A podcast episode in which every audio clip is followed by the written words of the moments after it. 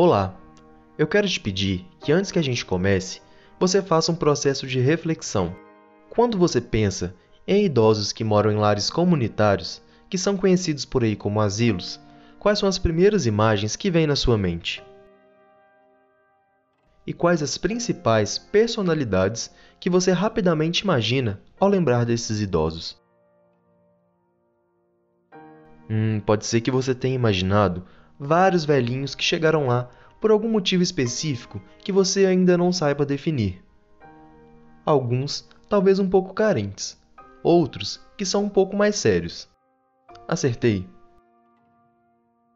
É, talvez essa possa ser uma das realidades, mas você já parou para pensar que cada um deles tem uma história de vida longa ou bastante e que provavelmente começa bem antes de se tornarem moradores desses locais? Imagine só, se um desses idosos tem 70 anos e só há 10 ele se tornou institucionalizado. Sobram aí 60 anos de história antes do processo de entrada deles nesses espaços. Muito tempo, não acha? Já parou para pensar quanta coisa dá para acontecer em 50, 60, 70 anos? É, eu não sei quantos anos você tem hoje, mas acredito que se eu te perguntar, me conta uma história da sua vida, você já tenha muitas situações para poder compartilhar comigo. Uma coisa eu posso afirmar: você já passou por momentos de alegria, de tristeza, de saudade, de amor e de esperança. Olha, todos esses idosos também, e posso te garantir que eles têm muito que contar. São nessas histórias de vida mais especificamente encontradas dentro do lar Santa Maria, na cidade de Mariana, a primeira do estado de Minas Gerais, que vamos mergulhar juntos a partir desse episódio. O meu papel aqui é amplificar essas histórias e fazer com que essas vozes sejam finalmente escutadas. O meu nome é Yuri Simões e seja bem-vindo ao podcast Vidas Invisíveis.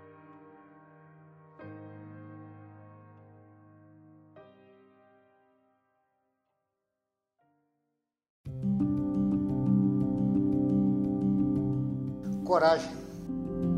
Maravilhosa. Aventura. Conformismo. Quem você acabou de ouvir foi o João Eustáquio. Essas palavras foi como ele descreveu as principais fases da vida dele. Já eu descreveria toda a história que vamos escutar aqui com algumas palavras também, já te dando aquele pequeno spoiler. Vamos ouvir sobre uma infância difícil, uma vida cheia de sonhos, amores avassaladores, mas ainda assim passageiros, uma tragédia e uma esperança que segue viva. Nesse episódio, vamos conhecer o Taquinho. Pode chamar Taquinho, que é mais conhecido, tá na mídia. Por conta da pandemia da Covid-19, a minha conversa com ele foi feita totalmente online. Mesmo com as falhas da imagem, por conta da conexão instável, consigo descrever para vocês Taquinho como um senhor com um semblante meio tímido no início, mas que com algumas poucas palavras já vai se soltando. E aí se torna um poço de histórias sobre suas vivências em Mariana e em Ouro Preto, na região dos Inconfidentes, em Minas Gerais. Ele se animou quando falei que queria escutar sobre a vida dele. Você quer saber a respeito da, vida, da minha vida no caso? Eu tenho muita história para contar de, de, de Mariana, muita coisa para falar. É normal a gente perguntar para as crianças: o que você quer ser quando crescer? Quando jovem, o seu Taquinho também tinha em mente ter uma profissão bem diferente do que ele acabou por exercer ao longo da vida. Eu tinha um sonho, né? Eu tinha um sonho e que eu não, não, não a, a, é, com, com, essa rotina que eu tinha de dia a dia, de ter que trabalhar para poder ajudar em casa, eu não pude concluir. Mas eu, o sonho que eu tinha é, era, era é, estudar música bastante, sabe? Aquela vontade de estudar e, e depois, quando tivesse uma, uma idade maior, eu, eu fosse para São Paulo Rio para encarar uma orquestra. Era, era meu sonho era esse. Mas infelizmente não deu, né? A coragem, que o seu Taquinho disse lá no começo, foi ponto determinante na construção da sua história. Ele conta que teve uma infância difícil e que esse foi um dos principais motivos de não ter conseguido alcançar os seus sonhos. Muito trabalho, porque eu tive uma vida dura, eu não fui criado com pai, só mãe, né? E, e então tinha que ajudar. Por isso que quando jovem eu, eu pouco pude estudar, porque eu tinha que dar, a, a, é, trabalhar, trabalhar, ir para pedreira, carregar pedra nas costas para ajudar em casa. Eu estudei um pouco aqui, né? Porque para estudar um pouco melhor foi depois agora do ano de 98, é que eu fiz supletivo na, na universidade, né? De Ouro Preto. Jabuticaba, eu vinha de passagem de Mariana para aqui para Mariana a pé, com, com um balaio de jabuticaba nas costas para vender. Então eu tinha assim essa forma de conseguir um dinheirinho para ajudar em casa, para sobreviver, né? Graças a Deus, mas foi muito bom. Eu tenho, eu tenho orgulho disso aí. Se a sola do pé contasse, às vezes que eu ia para lá e para cá. Aqui, a gente pausa um pouquinho e repara bem na fala dele. Enquanto ele me conta sobre seus sonhos, sua infância e como ele andava de lá para cá, eu reparo que ele está sentado em uma cadeira de rodas. Ele ainda não me contou como chegou até esse ponto ou como ele foi parar ali, mas eu sigo na conversa e ele diz que, mesmo com as dificuldades, ele ainda se divertia. Ai, eu gostava muito de Roberto Carlos. Eu, eu já, já participei na época de programa de calouros que tinha lá, há muitos anos no, no, no, no cinema, né? Todo final de ano tinha, tinha programa de calouros lá, eu, eu subia no palco para cantar. Mais ou menos isso. Quando era bambino, que alegria, jogar gostar pela via, cada coisa respita. Ecco che tu conti dal cuore, mio caro amore, tra poco starai negli occhi miei, anche stasera. Una lacrima sei. Eu segui a minha conversa com o Taquinho e então ele me revelou um outro sonho que ainda não havia me contado antes, mas que me chamou bastante a atenção. O outro desejo que eu tinha, que eu gosto até hoje, é, é, eu queria ser o professor de português. Do bom mesmo, do bom. é, ah, eu não sei se eles ainda têm em casa, né? Eu tinha muita coisa escrita que eu tinha vontade de fazer um livro. Eu tinha vontade de escrever, tinha a minha história. Eu comecei, sabe? Eu comecei e riscar no papel bastante até chegar uma, uma, uma quantia, né? Um ponto certo de, de argumentos para mim poder colocar. Mas depois eu deixei tudo para lá. Então não deu para mim concluir aquilo que eu queria. Eram era as, duas, as duas coisas que passavam na minha cabeça. Depois eu, ah, fui largando tudo de lado, né? E me entreguei mesmo a, a serviço que eu precisava. E depois eu creio que foi precipitado também o, o, o casamento que eu tive, que eu casei muito novo, eu não, eu não tinha 23 anos completos. E aí já vai vindo as responsabilidades dobradas, né? Essas memórias construíram parte da vida do seu Taquinho, mas você lembra como ele descreveu sua vida adulta? Eu fui e sou até hoje aventureiro, aventura. Eu gosto muito de uma aventura. Oh, mas algumas dessas aventuras ele não quis me contar. Ah, rapaz, eu não posso falar não. Não posso falar porque me compromete, me, me compromete, me compromete, pode comprometer alguém, não posso falar não. É, é confidencial. Às vezes eu paro para pensar, o que, rapaz, você teve coragem de chegar aí nessa. É, eu, às vezes, às vezes até, até um pouco abusado, sabe? Não é bom não, não é bom, não pode ficar falando isso não. tentação, tentação foi demais. Eu sofri muita tentação. Pelo que conversamos, essas aventuras começam quando ele ainda era jovem e de forma descontraída, ele conta por que se casou tão cedo. É, é aquele velho ditado, né? O velho ditado. é, comeu a merenda fora da, antes da hora. Ele me contou que foi casado por mais de 20 anos, teve cinco filhos, mas foi por sua segunda companheira, como ele mesmo diz, que seu taquinho gastou mais tempo falando. Eu vivi 21 anos separado, é, casado. Depois me separei, eu estava com 40, 40 e poucos anos. E vivi nove anos com a outra? Fiquei, fiquei viúvo da, da, da, da, da filial. A, a, matriz, a matriz é viva. A minha filial faleceu. Foi uma pessoa maravilhosa, maravilhosa que Deus pôs na minha vida. Mas pena, pena que durou só nove anos, né? Ela sofreu um infarto. Quando foi 6 de fevereiro, ela faleceu. 6 de fevereiro. A saudade toda que eu, eu sinto muita saudade da minha companheira, viu? Sinto muita falta dela do meu lado, me ajudando, que era sempre uma, uma otimista, né? É, sempre aquela palavra de conforto, de ânimo. Então tudo isso aí é, é que faz o, o, as pessoas ser felizes, né?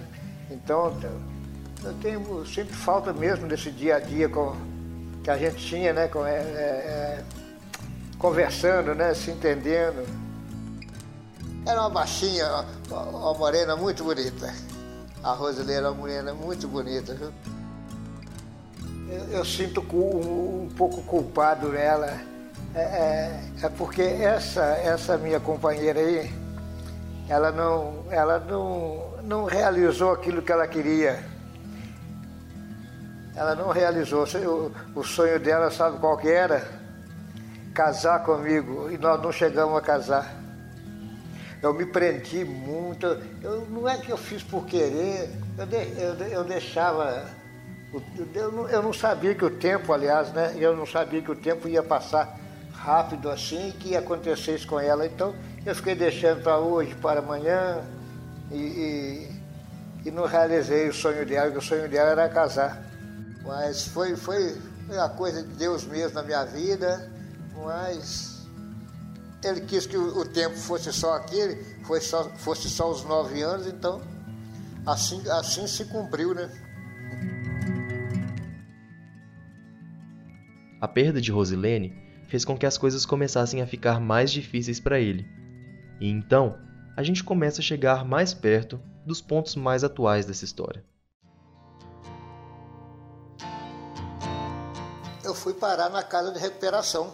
É, é, eu estava bebendo muito. Estava bebendo muito. Foi após a, logo após a, a, morte dessa minha companheira, a, e aí eu estava bebendo demais, aí eu fui para casa de recuperação. Aí eu via que o caminho não era aquele não, mas bebia, bebia, bebia, né? Aí até foi até que minha, uma das minhas filhas falou muito comigo nisso aí. Eu peguei e falei, não, eu vou sim, eu vou para casa de recuperação. Após passar o período na casa de reabilitação, ele voltou a morar sozinho. E foi um dia, voltando para casa, que sua vida mudou totalmente. Ah, eu, eu, eu vim de um tombo, né? Eu vim de um tombo que é, eu não sei, modesta parte, eu acho que eu estava um pouco alegre. estava um pouco alegre, mas não, não quero julgar disso não. Então, eu, eu morava no porão, morava no porão do posto de saúde. E, e meu portão tinha um pequeno probleminha.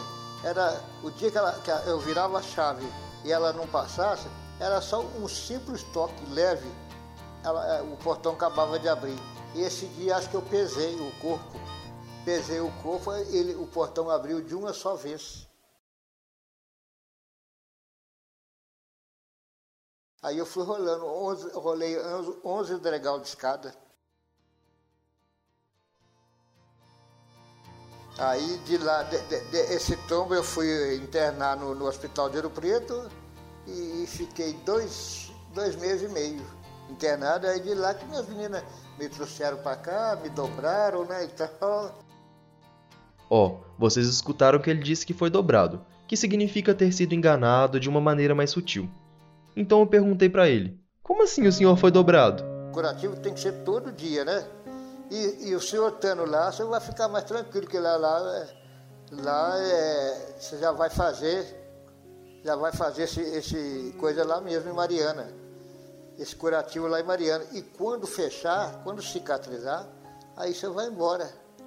Ah, quando foi, é, deu 11 meses certinho, já estava cicatrizada e cadê elas? Sumiram.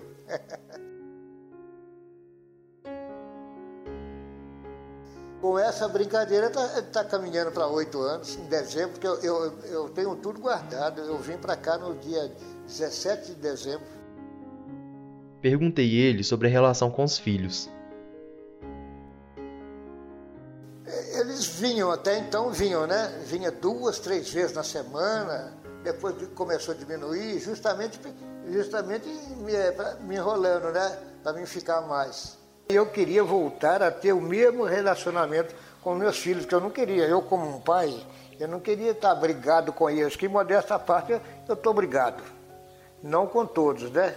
Mas com, com, a maioria deles lá eu estou brigado. Eu queria ter, voltar a ter aquele convívio, eles me procurarem, é, a gente conversar, discutir o, o, dia a dia, falar, falar do dia a dia, né? E eu, eu sinto que assim, que eu estou eu estou sentindo que é, é, é, não sou eu né, que eu estou aqui, que eles distanciaram de mim. Essa falta de contato, não só com os próprios filhos, mas também com as outras visitas que já não podem mais acontecer por conta da pandemia, somadas com as outras situações que cercam a vida de um idoso institucionalizado, Taquinho define sua velhice com uma palavra. Conform, conformismo, tem que conformar, né? Que às vezes eu fico um pouco abatido, é, sabe? Mas nunca desânimo. Eu, aliás, eu, eu, eu penso em, em ah, será que eu estou sozinho? Eu me sinto sozinho às vezes, né? E, e, mas então, diante da, dessa situação minha, aí só tem que conformar mesmo, né? Que eu me conformar, porque é a realidade, né? Eu lembro, eu, que eu lembro muito bem. Ó, para começar, a careca a careca. Eu era cabeludo por demais, né? Cadê os cabelos? Caíram, caíram, né? Agora virou aeroporto de mosquito.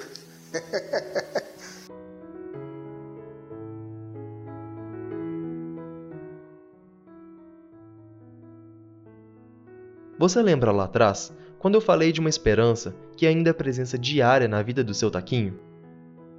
Na verdade, são uma série de, de, de de fatores que me leva a, a sair daqui, sabe?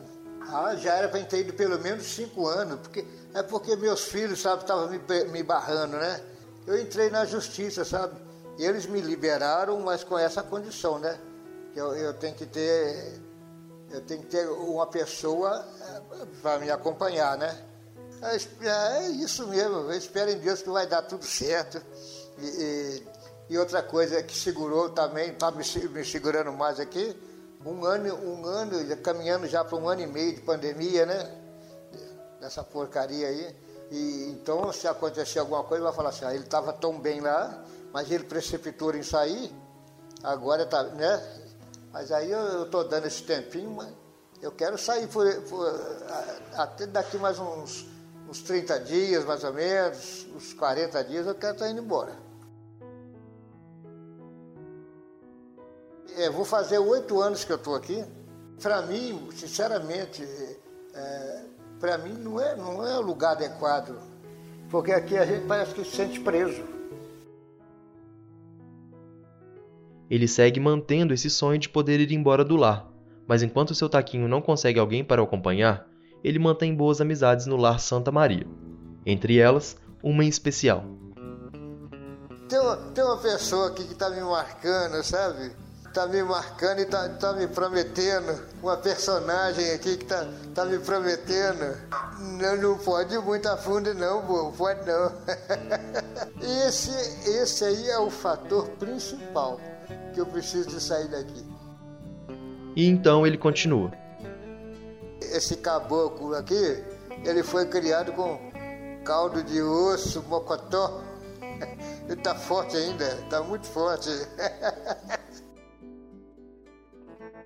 Mesmo já com seus 68 anos, ele continua um sonhador e compartilha com a gente. Que, que, eu, que eu possa realizar aquilo que eu desejo, que eu tenho muita vontade de realizar na minha vida. O, o, o resto do meu tempo, né, que tiver designado para me passar aqui, eu, eu, eu, quero sentir bem e realizado nas coisas que eu, que eu, que eu sonho, né? Que na, na verdade não deixa de ser um sonho.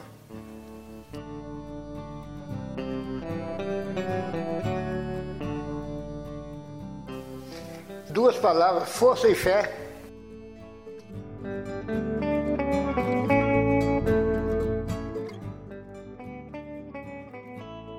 O seu Taquinho continua morando no Lar Santa Maria, e é de lá que ele continua mantendo uma esperança vívida, com muitos sonhos pela frente e construindo dia a dia muitas outras histórias que poderão ser contadas.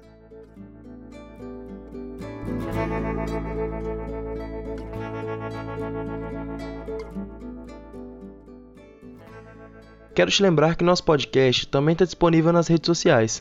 Siga arroba Vidas Invisíveis Podcast no Instagram e tenha acesso a fotos e vídeos dos idosos que narram nossos episódios. Te espero por lá. O podcast Vidas Invisíveis foi produzido como trabalho de conclusão de curso da graduação em jornalismo na Universidade Federal de Ouro Preto, sob orientação do professor Ricardo Augusto. A entrevista, os roteiros e a edição dos materiais foram realizados por mim e Yuri Simões. Devido à pandemia da Covid-19, a gravação dos áudios foi realizada de forma remota em parceria com a direção do Lar Santa Maria.